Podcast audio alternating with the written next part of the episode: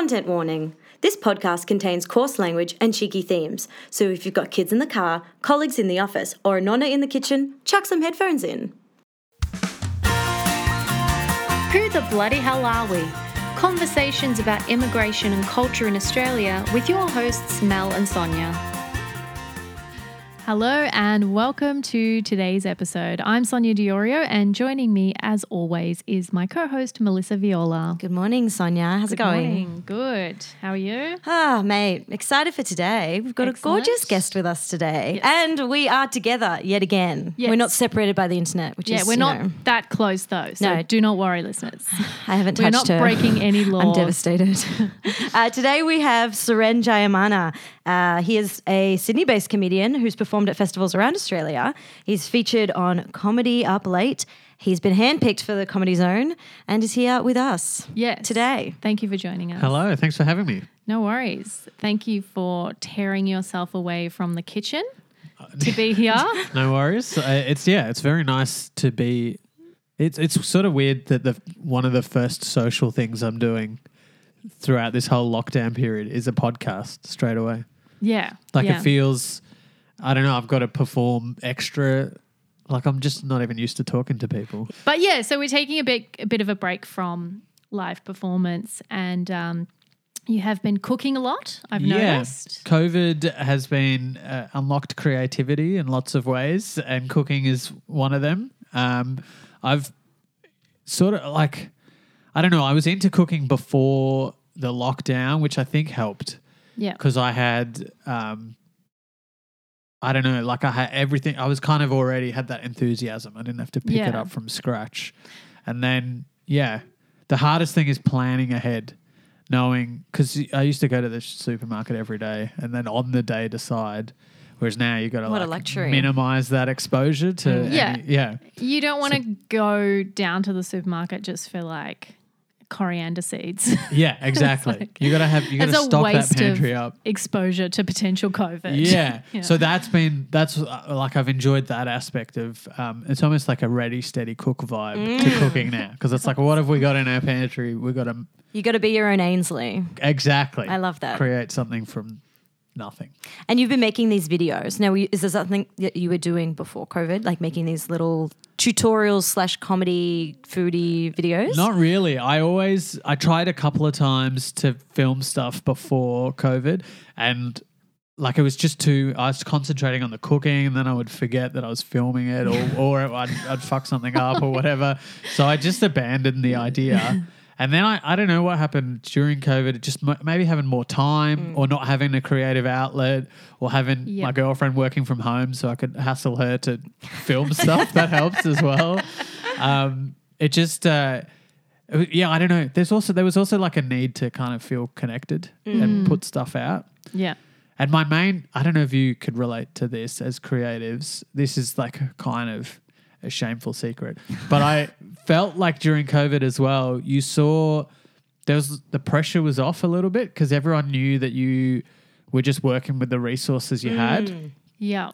So like you'd see celebrities put out stuff where they didn't have a team of writers or they didn't have Yeah. people the support network and mm. they and you were like well if they're just putting out this crap then I could do as good as that and that was I found that inspiring. I inspiring gotcha. Yeah. I'm always motivated more by a negative thing than a positive You know what? thing When if someone ma- doing something good yeah It just yeah makes you bitter. I like Well, to I see guess- good people do bad stuff and I'm like well I could do that Yeah. That's the spirit. I am. I think the thing that I like most about your videos is that they're like steeped in a love for the Food Network. Because you know, sometimes like I think about this when I watch Robot Chicken, like when they make fun of Star Wars or they make fun of like anything, they really love it. Do you know what I mean? Yeah. And like the reason why it's so funny is because they're such nerds that they can pull it apart. And you, you like you made fun of the cook and the chef, and I was like, I'm on board. I'm like instantly into this. Yeah. That's great. Anyone who can make fun of the cook or the chef or like Huey, I'm, I'm loving it. So it's great. It's good Yeah. content. Huey is, um, I think, he, uh, like, a, there's something about our generation. We all grew up, and that for some reason, I don't know why, but Huey is an icon. Yeah, he is. Yeah. I think suspenders. he, he fell out of favor um, when people wanted to eat healthier, Yeah. not have half a tub of margarine in their, yeah, yeah. in their food. Um, so can I ask, where did this inspiration for cooking come from? Is in your house when you were growing up? Did you eat together? Was cooking a huge part of your culture? Uh, yeah, I think probably there's two factors that play a big role in it. First is I grew up with like food allergies as a kid. I was allergic to everything, and Hold uh, on. Everything? pr- a lot. Like Right. I couldn't eat any nuts, sesame, shellfish, or eggs. And then I also couldn't eat like dairy and wheat because I would get eczema. Oh, that is everything. So it's like a huge, yeah. So like God. school camps and stuff, sometimes I would just eat rice. Mm. or, like going around to friends' houses, their parents would freak out because it was Yeah. like, yeah. I think for a long time, I just didn't realize that it wasn't because kids didn't like me. I would never get invited round. Oh, it was because was like their parents were like, we don't want to have to deal much, with it. yeah. Yeah. I, I Or- mean, like that's not nice, but I totally get that. Yeah. Like that's totally fair and as a, scary. as a parent, yeah, yeah, of course. You don't want to, yeah. Kill a end child. up with like yeah, some sort of involuntary manslaughter oh, charge or something. But I so I would I'd always be at people's houses between feeding times, so like two till five, and then I'd get picked up or something. so, Yeah. did you ever go to a birthday party growing up? I did, but they were always like I'd bring my own food Yeah, yeah. or that kind of thing. I remember we used to like my family ritual was Sundays we'd go to church because my dad's side of the family is Catholic, Mm-hmm. and then we'd go for like a big lunch with my grandparents and stuff. But it, we'd always just I'd get Macca's and we'd take it to wherever we were going because like it was just back twenty five years ago or whatever. Restaurants didn't cater. Cater. Yeah. Yeah. So did you grow out of these allergies? Yeah. So in the uh, last, probably like eight years ago, I think it was around the time I started dating my girlfriend because we went, we ended up eating like at a restaurant, and I got, I ate sesame somehow, or it was like in the food, and so I had to go to the hospital, and then the mm. doctor was like, "Oh, when was the last time you were tested?" And I, not since I was a kid. So they they were like, "Go get tested," and I did a whole bunch of tests, and they it was only sesame now. Oh, that wow. I can't eat. That's great. Yeah. It's amazing. So over the last eight years, I've just kind of re- introduced all these foods that I had always wanted to eat but never mm. could, mm. Wow. and it's like it was a weird kind of sensation being in your like late mid twenties eating stuff for the first time because people would be like, "Oh yeah, I've had better," and I'd be like, "Are you for real? This is fucking amazing." yeah, what are you talking about? That's amazing. And yeah, so then from that, I was like, well, I bet uh, now I can eat everything. I want to cook it. Yeah. Yeah. That's so that awesome. was one thing. And then the other thing, yeah, definitely cultural. Like growing up in my mum's uh, heritage is like Malaysian, but Sri Lankan ethnicity. Mhm. And Malaysia has this amazing food culture of like a blend of Chinese and Indonesian and then Malay. And so she was like an amazing cook. And I think, I don't know, it was, food was a definite way to connect with like my parents' Yep. heritage. Yep. While also growing up, not really wanting to connect with it. You know what I mean? Like, We food- know exactly what you mean. Yeah. That is Yeah. why we've started this podcast. yeah, yeah. So food was the gateway, I Yeah. think. Yeah. Yeah. So your uh your mum so was she born and grew up in Malaysia Yeah. and so, yeah. of Sri Lankan background? yeah. And your father He is Sri Lankan uh, from Sri Lanka. and where did they meet? They both were studying in London. Oh wow. And uh, yeah, so both, I think, obviously, because of uh, the Commonwealth, they probably, yeah, they had like skilled training things where you could go study in London. And that mum studied to be a nurse, and dad was like studying some, like, to be an actuary, which is like some finance whiz thing. He was very smart. And then they met uh, there. And I think they decided to settle in Australia because of its proximity to Asia. Yep. Cool. So they had a choice between like Canada or it was all Commonwealth stuff. Yep. You know? Yep. Um, and in hindsight, it's so lucky, really, that they chose Australia because, like, it's so oh, it's too cold. Canada, don't you, don't you think? Like, That's your only factor. yeah, yeah, and it's close to the US and stuff. Yeah. know. Yeah. Canada's a cool place, but Yeah. Canada is a cold place. Yeah, I was in, winter I was there in May, so it was almost supposed to be summer, and it was still snowing. Yeah. and I was like, this is balls. Like this of is so Exactly. shit. I know growing up in like an immigrant family, I would be shoveling snow. I don't want to do that. So, d- are the meals that you're cooking? Do you do you cook a lot of um, traditional foods, traditional recipes, or have you adapted them? Um, I yeah, I try to cook quite traditional, but I, I like I learned cooking from my mum. Yep. pretty much. Uh, but then I've sort of since moving away, I learned like the dishes that I really liked that she made because so Yep. I could recreate them, and then. In the last couple of years, I've also learnt a lot from YouTube. oh, great! Which is like I love. I would just watch videos obsessively, and then I like to cook without a recipe or just Yeah. like intuitively. yeah, But I think it's all that watching YouTube. I've absorbed it, so mm. it's kind of is there's so still, much out there now. It's Yeah. great. Yeah, but I feel learn a co- lot. I feel a bit weird about how even some of the cooking videos I've made. There's like recipes that my mum's taught me, which I feel I don't want to share. Yeah. And then there's recipes that I've made videos of where I've like seen things and then learned it and then tried to do it myself. And then when I feel comfortable to share it, because but it's but I, I, I don't know. I feel this weird authorship and like. Um, right. I don't know. Uh, yeah, it's hard to explain, but it's kind of like a joke. Sometimes I'll see a, I'll have learnt something from YouTube. I've learnt how to make it myself and maybe put like my own spin on it. Uh, and then I'm like, can I share this? Because it's not my.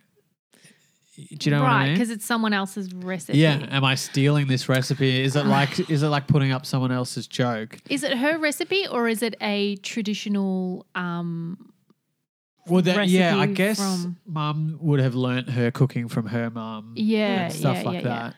But yeah, I- it's, there's a difference between like family recipe or like a regional recipe or yeah. recipe from Malaysia or Sri Yeah, and I, I don't really know to be honest because it's um like they're not even that complex mm. yeah, recipes. right. Do you know? It's know? just a way of doing. Yeah, Yeah, well, and and like, mum would never teach in a way that's methodical.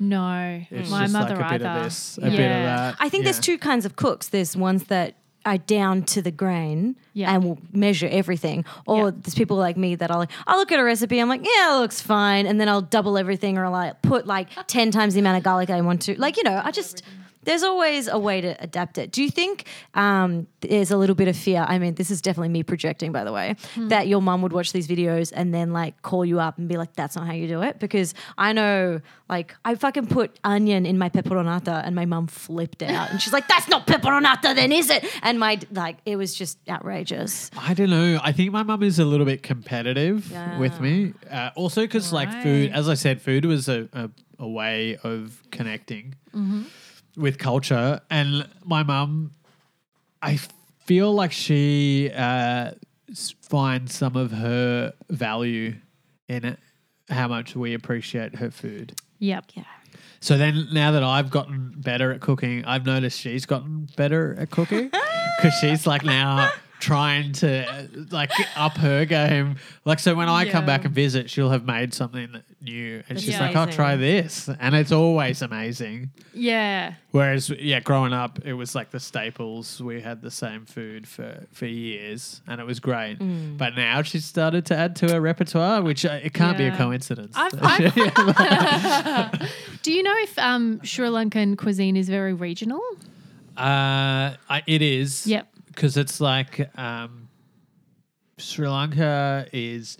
Well, there's like. I think most people wouldn't even really realize there's a difference between Sri Lankan and Indian cuisine, but Indian in itself is so regional. Yeah. And then uh, I often think about this uh, just on a tangent, but like how Chinese cuisine in Australia has undergone like a, a very drilling down. So now you've got like Sichuanese cuisine, or you'll have like Uyghur food, or you have so like especially in the cities, probably less so the further out you Yeah. go. Mm-hmm. But in the cities, you'd have you wouldn't. It'd be harder to find a Chinese restaurant that just does lemon chicken and honey chicken. Yeah. And I reckon there's like white people that grew up and they're like they're like, "Where's my food?" with gone?" more You know what I broad, mean? yeah, with Yeah, they- more like a broad Chinese restaurant, Yeah. and then They used to go into the one Chinese Yeah, restaurant and like, I think it's like it's very hard to introduce things, and especially food, when people haven't been exposed to it. Yeah, they're very standoffish. I remember going to India when I was like 19 and being in South India and being like, oh, this is food I've never had before. And this is so different to the Indian. And I thought I was pretty good with Indian food in Melbourne. Like, I know it's Melbourne Indian food, but like, I thought I'd been exposed to like different forms of Indian food and then going and having South Indian food in South India and being like, oh, holy shit, this is a totally different cuisine. Yeah. It gets watered down for Australia. Yeah, oh, but not it's just watered- you can't even find it. Well, there's also differences. Westernized. there's that, and then there's also just within like the because of the geography or the topography Yep. topography of because India is like such a massive country, Mm. and and also like then there's the socio-economic factors. So they're poorer in the south typically, so they eat more of like less of the breads and the grains. It's Yep. more rice based or um, Oh, something as simple as paratha, which is my favorite thing in the world, you can find in Kerala. And Kerala is like the home of paratha, supposedly. And then you go one state over and you can't find paratha anywhere. yeah. You can only have Yeah, like yeah. naan and, and other different breads. But yeah, paratha, which is oh, like And beautiful and it's like buttery. more spicy in the south because the spices preserve things longer, Mm-hmm. and like less creamy and rich. Because the yeah, so there's so it is really interesting. Sri Lankan food is more similar to South Indian, Yep. or at least my mum is like Tamil, Yep. so that's from the north of Sri Lanka. So there's like quite a lot of similarities to Kerala and stuff like well, that. yeah. And then Tamil Nadu, they speak Tamil as well. Do you, Yeah. Does your mum speak Tamil? she she would have. Yeah. I think she's like forgotten it uh, Really? all. But they grew up in like mum and dad grew up in Asia during colonial kind of like as it was coming out of it. So English was still the medium. So they actually I have a joke about this on stage, but like uh I can't really do impersonations of my mum and dad because if I did it, it would be too articulate for like an Australian audience because they speak like the Queen's English. You know, they Oh read like mum spent her childhood reading Jane Austen and and like just she was loved books and like proper literature and stuff. Yeah. So they yeah, she's the language stuff isn't uh, maybe that's a way that you would connect with culture Hmm. when you're younger, but we didn't have that. We just spoke English. Mm. So food was like the main. the main way to do it. Do you remember a couple of um or a few uh standout like Sri Lankan dishes that you grew up eating? Often? Yeah. So the like everyone always talked about mum's prawns, Mm-hmm. which I couldn't eat because I was allergic to shellfish. So that was like the first thing I learned when I could eat prawns. Yeah. I was like, I got to learn how to do this. Yeah. Um, but like my favorite dish of all time is this eggplant dish that my mum makes. Yeah. And that's the one that I have in mind when I'm like, I don't know if I feel like I want to share it just yet. I'll probably make a video of it eventually, but to me, it's like, I don't know, it, it carries all of this uh, emotional kind of entanglement as well. Look, It's this like- could be really daggy, but could you make a video with your mum? Yeah, I definitely could. Yeah, yeah. Sorry, I don't know. If, is that too hallmarky? I think that's adorable. It's a great idea, but I've been living in Sydney as well, so I haven't really thought about it. Uh, but yeah, that. But then, her, yeah, yeah, I'd have to put subtitles on it because the English is too good. So- Um oh great. Um, yeah, so that dish is, which is like, not even that difficult to make, but it is. Yeah, I don't know. It just tastes so good, and it it, it was always like a special occasion dish, and that kind of that adds gravitas to it. what kind of eggplant dish is it? It's just like a um I- I don't know what the word is. I guess it's like a braised kind of you just like cook the eggplant down in spices for a real long time. Yum. And it's like kind of, it's like a mash. Amazing for Consistency. vegetarians. Yeah. Mm. Oh yeah, I gave you a few You recipes. Have did. we did a recipe indulged? exchange. You Yeah. gave me like because you wanted a tiramisu recipe Yeah. to make for your girlfriend Yeah. for her birthday. which birthday. was amazing by the way. oh, way. it Yeah. turned out good. So good. I found well that that's it reminded me before when you were talking about, you know, them just cooking without really thinking about recipes. And I asked my mum for a recipe and she really had to think about it because that's not how she works. She just does it. She Yeah, just knows yeah, these yeah. things and does the steps. She doesn't need it written down. Um, so I think I actually, I'd never really written a recipe out before. And looking back, I'm like, I made this way too complicated. Oh, really? I think so. Yeah, But I found I- it very. Oh, I, you I found was, it good? I was like amazed because I don't, I can't bake or anything, Right. and I don't have much of a sweet tooth because of my Yep. allergies growing Yep. up. I, so it was like kind of. I felt real cool to be able to make it. Like I felt like I was making something way harder. Well, than, that's yeah. great. Well, I mean, uh, what I did was I wrote it out and um, put like recommendations of like this is the traditional way, but Yeah, what I you could that. also Yeah, do, yeah, yeah. because my mum, we make it with pavesini biscuits, which is the savoiardi, the thick ones. Yeah. Is that what you use? Yeah, I couldn't that's the traditional way, Yeah. which is yeah it's fine it's the way to go like that's the traditional way Yeah. but for some reason mum's sort of latched onto these thinner oh um, yeah, biscuits okay. and it, it, it's just as delicious but it's um, a slight difference and people are very particular about their tiramisu recipes yep Definitely. I remember for like years I couldn't eat tiramisu because my nonna's friend knew I liked tiramisu and for birthday made me a tray. Yeah. And was like, it's all for you. And I was like a kid. So I, I ate a tray of tiramisu in like a day or Oh, two, like in an, an outrageous amount of time. And then I couldn't eat it for years. I love it now and I'm back on the train, but there was a dark period You of my the- life. that's most people have that experience with tequila, and they're like, but this one kid is just too much tiramisu. well i mean did they put alcohol in it Oh fuck yeah! Of course they Yeah, did. yeah, um, yeah. did you have a communion cake that didn't have alcohol in it? Like, hello. Uh, we were going to have a fake communion a couple like before COVID. Actually, at the start of the year, we were planning on having a fake communion because I wanted to go.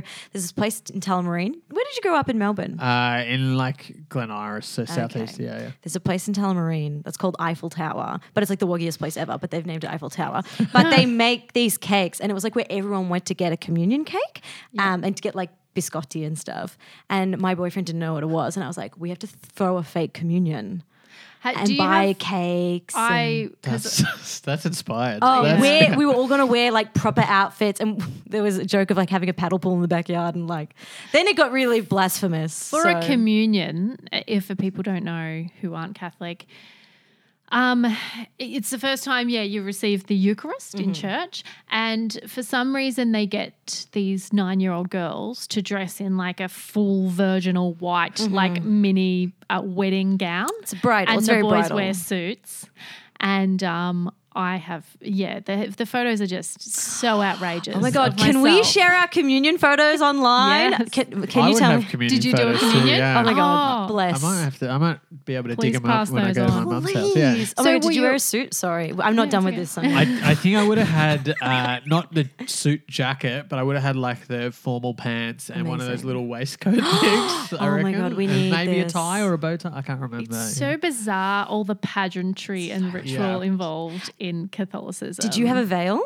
Yes, I had a veil. Okay, see, I, had love. I, I didn't have a veil, but I knew you would fucking have a veil. You weirdo. That's amazing. There's a photo of me on the altar in my communion dress, like with my hands in the prayer, prayer symbol. Going back to our recipe share, I gave you a recipe for tiramisu, right? And you made that. It came out nice. It came out very nice, that's and I know it's not really baking; it's just layering. But, but I was so proud. important. to- Dunking and layering. yeah, I was so proud to have made a dessert, and also it's probably my favorite.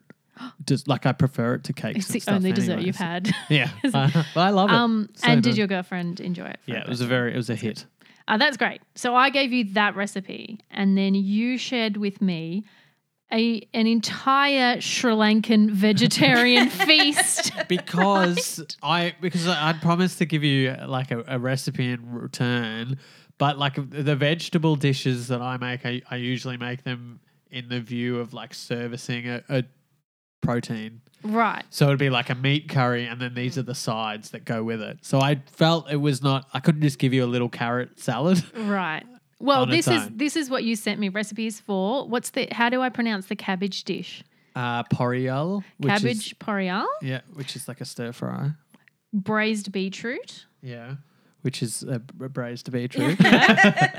carrot sambal, yeah, which is a sa- yeah like a salad. Yum. and a cashew curry. Yeah. Oh, I'm gonna steal those It- because it is sambal's my favorite.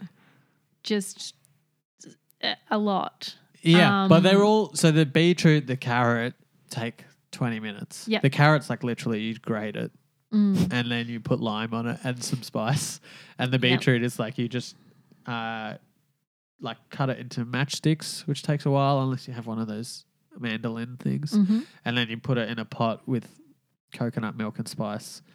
And then ten minutes later, it's done. So they they like they take no time at all. Yeah. yeah, Well, because I don't want to make, I want to make the whole thing all together Yeah. You presented it as a Sri Lankan dinner party. And I'm like, I want to have, This was I want to do this. a mistake that I made by because the first video I put up was the cabbage one, Mm-hmm. and I thought in the description I was like, "Oh, this is a side dish that you could serve with a curry," and in my head that's just so intuitive, but I forget that like you know a lot of people didn't grow up eating this cuisine, and like white people don't know when they go to order food they don't know what they're doing.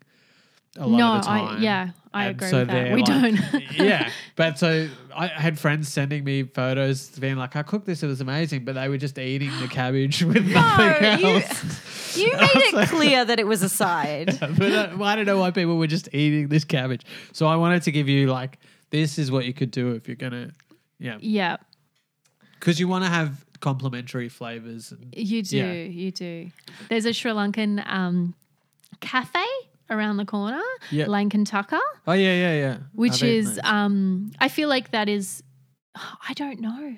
You'd have you been there? yeah, it's pretty authentic. Yeah, Oh right. Okay, cool, cool, cool. Um yeah, they're doing because they're usually a cafe, um, breakfast uh, type thing, breakfast, lunch, but now because places have had to shut, so they do takeaway Oh, dinner yeah, as yeah. well.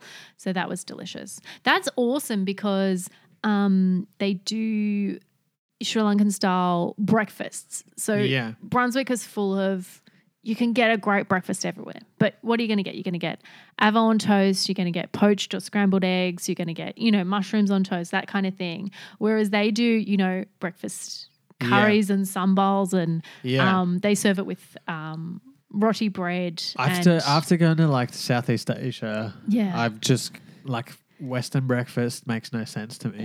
But it, Wow. but people are horrified at the idea of eating like spicy food. For I the- hate that. A masala dosa is one of the greatest things in this world. And it's like, amazing, how- yeah. eggs, eggs are fine. Eggs are great. I'll eat eggs every day.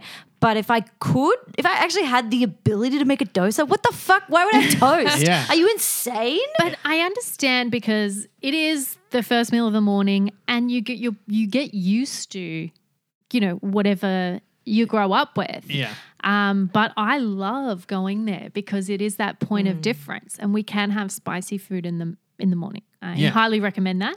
Um, but you know, our typical Melbourne breakfast is eggs on toast, that kind of thing. And then I've had cousins come from Italy that are just like, oh, I don't understand how you can have eggs in the morning and Mm. all this sort of stuff because they usually have um a sweet they'll have a coffee Yeah, and they a have the- you know yeah. nutella croissant or Y- something like that And a that's more what they that's more what they're used to they don't have cooked eggs Yeah, and even then, Mhm. like it's it is like it's sugar, like so much, So much sugar. It's Sugar. cake for breakfast. Yeah. it's yeah, it's insane.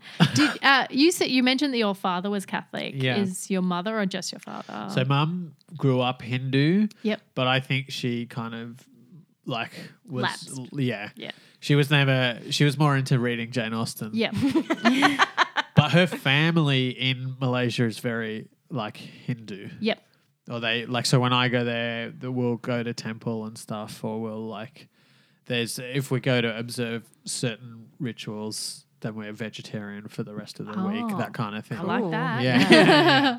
and I've recently during COVID the the two things I've been obsessed Yeah. with are cooking and like um Hinduism. Really? Just in a, I'm just like I don't know because it, maybe it's like the cultural thing as well. Mm. But uh, yeah, then my dad, I think they just made a choice that um, because there was like in Australia there wasn't much Hinduism. Yep. So they're like, let's raise them Catholic. Then they Make can be part of a community. They'll go to Mm. the Catholic school and He can wear a waistcoat when he's nine years Yeah, old. yeah. He can I um eat the body of Christ. stuff. Yeah. we recently had to, my grandmother passed away recently, and um, we had a funeral, and it's in a Catholic church. She was very Catholic. And um, we needed to choose a lot of various songs for the ceremony and a couple of songs for when we show a slideshow of photos of her. And so I chose an Italian one called Caramamma, and um, then uh, I'm like, we need something else. It was kind of like last minute because we'd organize everything else, and they're like, what song do you want for this? So I'm like, all right, what should I do? And then I thought, oh, um, a nice song is My Sweet Lord by George Oh, Harrison. yeah. yeah. So I said, Dad, how about that? He's like, Oh yeah, that's a beautiful song. So I I mentioned it to the um to the funeral directors, and then I said, Oh look, Dad, I, I just realized like they do mention Hare Krishna in it. Like, They they chant. they chant they chant Hare Krishna, and I'm like, but like. You know, I don't know if any of these oldies will be able to even understand what it is or anything like that. And he's like, ah, yeah, that's fine. But then I told my mum, and she's like, no, we can't have that in church. what if the nun hears? Blah, blah, blah, blah, blah. And so I was like, okay. I said to them, listen, can you play this song for the photos, but specifically cut it off at two minutes 50? Because ha- the first half of the song is about my sweet Lord and they chant hallelujah. Yeah. And then it um, uh, Yeah, then it goes into crosses- Hare Krishna yeah, at the yeah. end. Because my sister mentioned it. She's like, can we do that? Don't they don't they mention a Hindu god? Isn't that what it's about? And I'm like, okay, we'll we'll cut it off. Close shave. Yeah, because George Harrison went to India. Hmm. Well, I think all the Beatles were in India, but he was like real into. Yeah. Well, Yeah. the song from reading about it was about like he's chanting hallelujah for the first half and then the second half he's chanting Hare Krishna and sort of saying, okay, it's a different religion, but the sentiment is the mm, same Yeah. in these things. But I don't know if these old Italians at church would have got that subtlety. yeah, yeah, yeah. No. At least without the Wikipedia breakdown. of the Yeah. lyrics, yeah. Yeah. The who sampled. The what is priest, it? What's the that? priest might have been like, "What? yeah. Hang on. Do you have any connection to Catholicism at all, or I, I'm Um, completely lapsed? I feel Yeah, nothing. very, we. I think like so we had that tradition of going to church every Mm. Sunday, and so I was quite le- yeah. Like it, most of my white friends that were Catholic wouldn't even go to church every Mm. Yeah. Sunday. Yep. So it was it's weird to me, and I've only kind of remembered that that was part of like a big significant chunk of my life, and I've always like it's funny when you try to retrospectively attribute personality traits to things from your childhood. Yes. and I've a lot of the last few years I've been engaging with this idea of growing up as a like third culture kid or whatever Mm-hmm. or second culture kid like trying to fit in between these two cultures and then i remembered as like oh there's a layer of catholicism on top of that how much of this like maybe i'm i don't speak up for myself because of catholicism not because i'm a brown kid you know what i mean Yeah. like because like i feel a lot of you know Well, it could like- be both. it could it's probably Yeah. it probably is both but it is fun to like play that I game. have, yeah. if I probably could just go to a therapist, I guess. But, I but- felt very hesitant and very fearful. And I often think, yeah, how much is that? Yeah. That is involved. Because you are going to church. We went also, we went like within school because Yeah. we went to a Catholic school and then out of school on Sunday. Yeah. Like I'm pretty sure with school we went every Friday and then we went then with the family yeah. every Sunday. Then we've got communion and we've got Christmas and Yeah. we've got Easter. And like you're just listening to these stories of like how God thinks Yeah. you're terrible and yeah, it's so You know- interesting though because I never, I was, I always hated church mostly because my grandma would sing real loud. And then I she love would like give me the hymn book, and I'd have to sing with her. And so I, but she was like a really good singer, but I, you know, when you're like self conscious, I didn't want. So that was I don't even think I was really maybe subconsciously I was absorbing Okay. Of all the stories, damaging but- things about Catholicism, it was just that your grandma Well, was still I can I personally cannot relate at all to the like guilt factor Right. of which a lot of like lapsed Catholics are like, oh, that it instilled this guilt in me. Yeah. I have never connected with that, but I do have. I'm sure it is on a subconscious Mm-hmm. level there, um, but I I never that was not what I consciously took from Catholicism. Yeah. See, I love that your whole thing was that you didn't want to sing, or you know that your grandma was so like pushy. I love that because I was the complete opposite. I was the kid that was in the choir, and then on my days off, when I wouldn't like when there was a communion or a confirmation or something with the school, I would then sing in the choir for the kids. It wasn't even my communion or confirmation. Like I was that freak kid that liked singing in church, but like didn't really like church and like never. But I never really thought anything Oh, of it. Oh, it it's was like boring. it was Yeah. just a thing that we did. But I was like, oh, I get to sing. This is a great time, and frothed it. Yeah, it's weird. It's hilarious. I, I'm still that kid though, aren't I? I did a gig in, in Adelaide for this church there, like one of those new fandangled. yeah. Scientology? No, not that new fandangled, but like one, one of those ScoMo type. Uh, ah, oh, What are they? Hillsong type Yeah. evangelical Yeah, Christian. yeah, yeah, evangelical. I think I'm but they, that right. they're I what I like their sense of community, and it was the most diverse group of Yes. people, not not sexually oriented diversity, but like uh, ethnicity mm. diversity, Yeah, and they all got along, and they were so happy. And I, there's something about that. Like they're just happy to be there for the performative Yeah. aspect Yeah, of they it, have or like huge the, concerts. yeah, and- the community. And I, I was like, can't you? I wish you could somehow take that And remove the and religion. remove yeah it was very intoxicating and, Yeah, and people right. looked genuinely very happy Yeah. yeah. which i assume is from the community that yeah, Yeah. so it is it's kind of i don't know it was inspiring but i was like i wonder how you can take that and, Hello. and export it to people who don't want that religious aspect You've of got it. it in comedy. Like you guys are in a community that is like as and I'm an outsider. Yeah, but I'm, no I'm- one's happy. yeah, yeah, yeah. I mean, like every time I go and see your gigs, I mean, I know a handful of people that I've met over the years, going to gigs, going to shows, going to festivals, blah, blah, blah. But there is such a huge sense of community with comedy. And sure, there's like a little bit of competition and everyone's, you know, cynical because you're comedians. But you find that in other ways. Like it might That's not true. be so. Yeah, and I mean, as we've said, you live in Sydney now, but I met you here and we became friends. And then, you know, going to Sydney, I automatically have a, like, if we want to call it, community there. Mm. Yeah. There's a whole bunch of people that I gig with and I can just hang out with them after the show. Yeah. Like, It is true. that- Comedy is like it is kind of. It's very lucky that you can just travel to a city, and you just kind of have to do a good spot, and then you've got like thirty friends. Yeah. you know what I mean? it's, it's pretty. it is yeah, it's cool. conditional, though, on Yeah, that yeah, good yeah, spot. yeah, yeah. You want to make a good impression first. So you've been dating your girlfriend for a while. Yep. Uh, and is she of a different background to you? Yeah, she's uh, like Anglo Irish background. Yeah. How long have you been together? Um, it's like seven or eight years. Yeah. Yeah, it's a long time. Wow. Yeah, the whole time I've been in Sydney, plus like a year and a Yeah. half before that. Yeah. Yeah.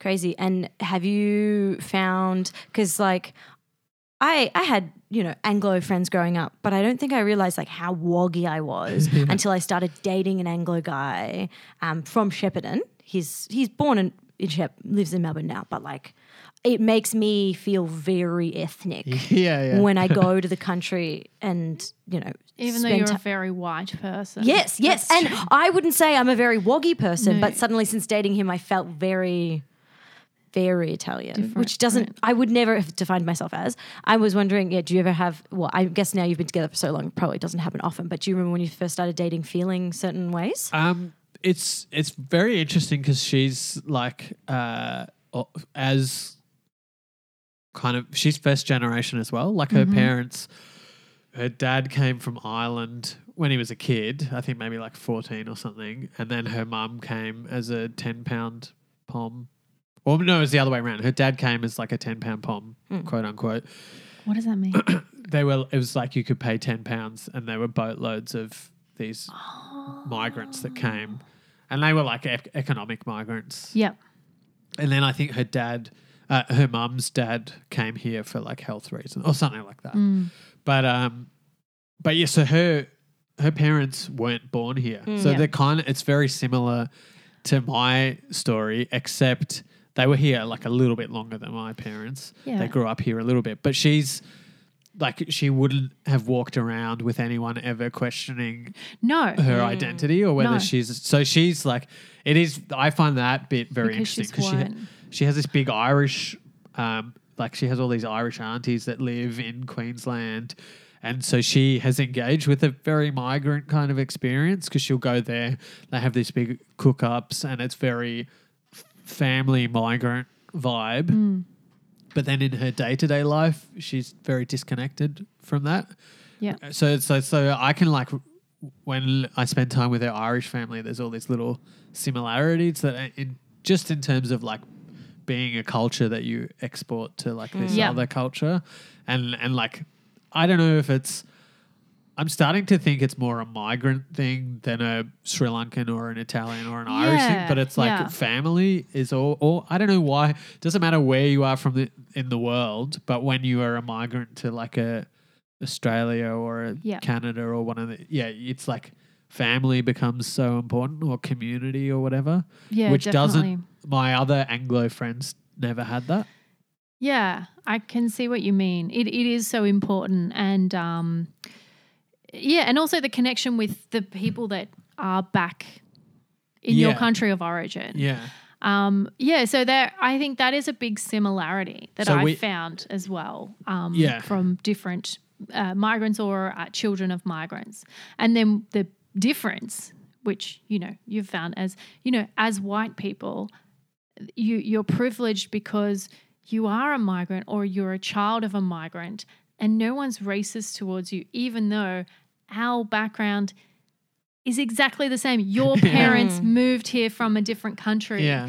It's just really interesting in the context of my relationship with my girlfriend to see how uh, it she ident- I think she connects very much with her Irish migrant background, but it's funny that no one would look at her and, Yeah, and think exactly. of her as And- yeah. Yeah, and I think that there are, I know I've heard in Italian circles um, of people talking about, you know, migrants from other different uh, backgrounds, whether it's Sri Lanka or whether it's from an Asian country, and the struggle they have here with racism and um, migrant groups who are white saying, oh, you know, we had struggles coming over here and, and that sort of thing. It's like, But like it's it- completely different. You look like a white person. No one Yeah. would is questioning, constantly questioning where you're from. But I feel like I don't know. I I think this is the crude way that I phrase it on stage because it's funny to me. Mm. Yeah. but it's kind of the truth. I feel like Italian migrants went through like there was a lot of prejudice against the Italian community. Yeah, but they and now we consider Italians as white. So I feel like the end goal is just to consider everyone as, as white. like you just No, slowly no, get fol- no, no. folded into. yeah. But I what I mean, what I'm trying to say is that like I think it it is yeah, partly just a process of time. I know what you're saying, but I think yeah, it's like to be able to consider everyone's differences as not a negative, Yeah. which is in Australia doesn't exist at Yeah. the moment because they consider But- differences in ethnicity as a negative. thing. Australia is such an interesting case because I feel like we're even COVID is a real good example of Mm. how lucky we are, Yeah. and we often fig- we often uh, don't attribute it as luck. So it's like when I feel like we get complacent and we think we've done something good, but we're just like the GFC. Somehow the rest of the world was completely fucked, and like our po- like the, whether it was the politicians given the stimulus or whatever, we somehow survived it.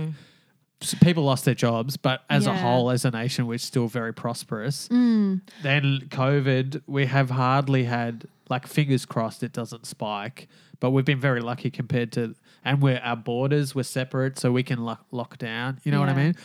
I feel like we don't appreciate No, how we lucky don't. we have, And also, everything. I feel like there are so many people struggling in this country, and so many people who aren't lucky and who are in, uh, you know, positions of suffering, of being prejudiced against in horrific ways. But because so many of these pe- of the people in this country are in a fortunate position, they don't give a fuck yeah. because Well, because it's when like you're, you're, really comfortable, so you're not fighting for Yeah. everyone's rights. Yeah, and I think I think if you like if we flip that mindset a little bit and Mm. actually saw it as like gratitude for how lucky we are, Yeah. instead of entitlement for like oh yeah this is we just have this because we're the best country in the world, whatever, Yeah. then it is very, it's a lot easier to all of a sudden empathize with those people who aren't as lucky or aren't as fortunate. Yeah. But yeah, I, I don't know. I think with the the migrant thing, I'm very lucky as well because uh, my, like my parents were middle class and I grew up in a nice environment and I didn't. I like have.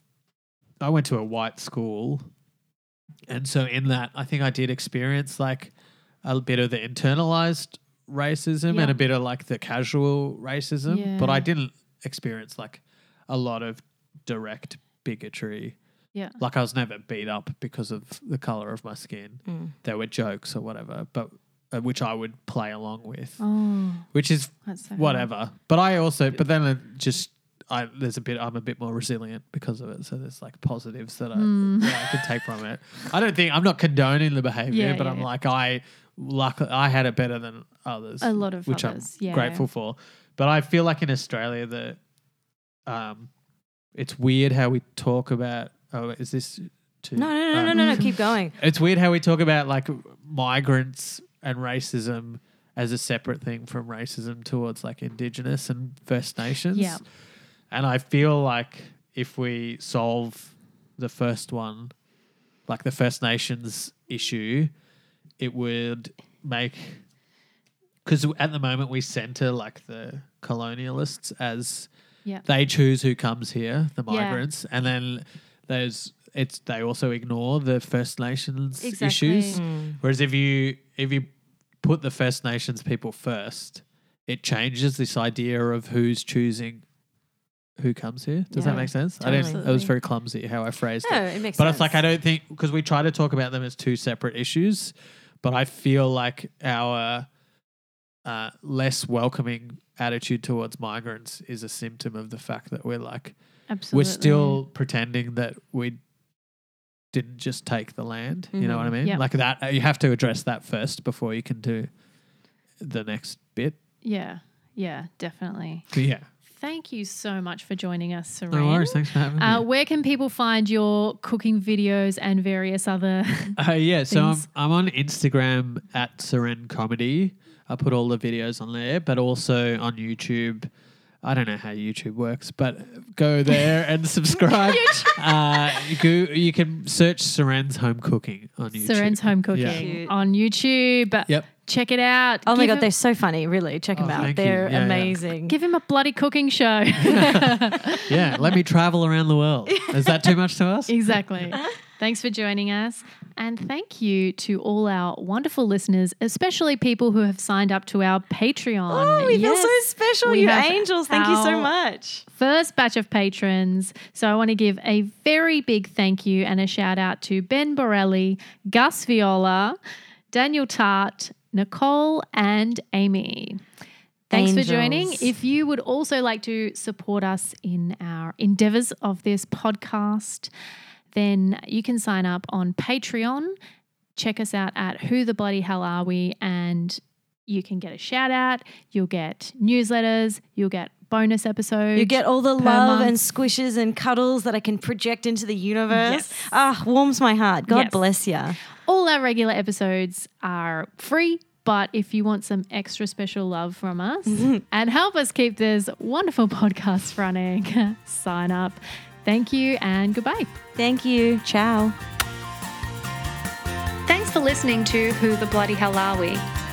If you like what you're hearing, subscribe, rate, and review us on your podcast app of choice. Audio production and original music is by Andre Christodoulou. Search for us on Facebook for more information about our guests, fun content, and to keep the conversation going.